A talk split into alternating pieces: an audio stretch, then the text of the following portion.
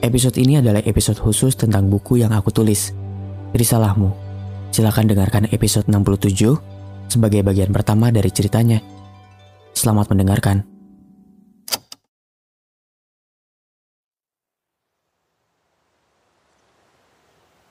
Pulang kuliah, aku sengaja duduk di taman.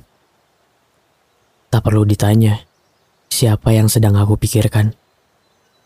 Ditemani samar-samar suara penyiar radio kampus dari kejauhan. Kebetulan, tema siaran hari ini tentang cinta. Yang ku tahu, cinta memang tak pernah habis untuk jadi cerita.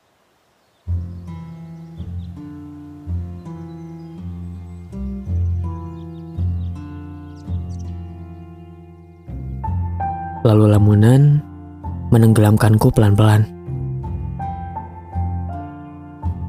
Beberapa pandang soal kabarmu mulai muncul ke permukaan dan akan kusimpan untuk disampaikan pada bulan nanti malam.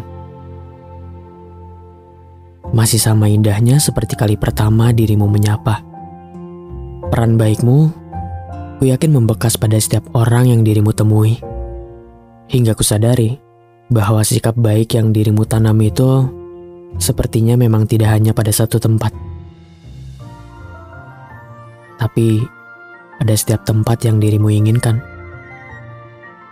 Namun, kuanggap sikap baikmu adalah hal wajar sebagai manusia yang harusnya memanusiakan.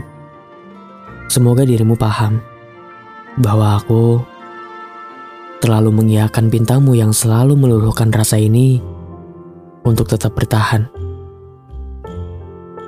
Walaupun baik dan ramahmu untuk banyak orang, kuharap ada pandangku yang mampu mengartikan bahwa hal spesial darimu itu diberikan hanya untuk satu hati, yaitu aku. Aku bukan penuntut, karena membebaskanmu menurutku cara paling baik agar dapat pulang tanpa beban.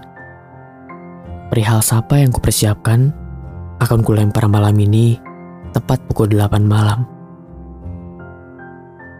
Ada nggak ya sisa rasa senang kamu yang berkenan untuk membalas rindunya aku?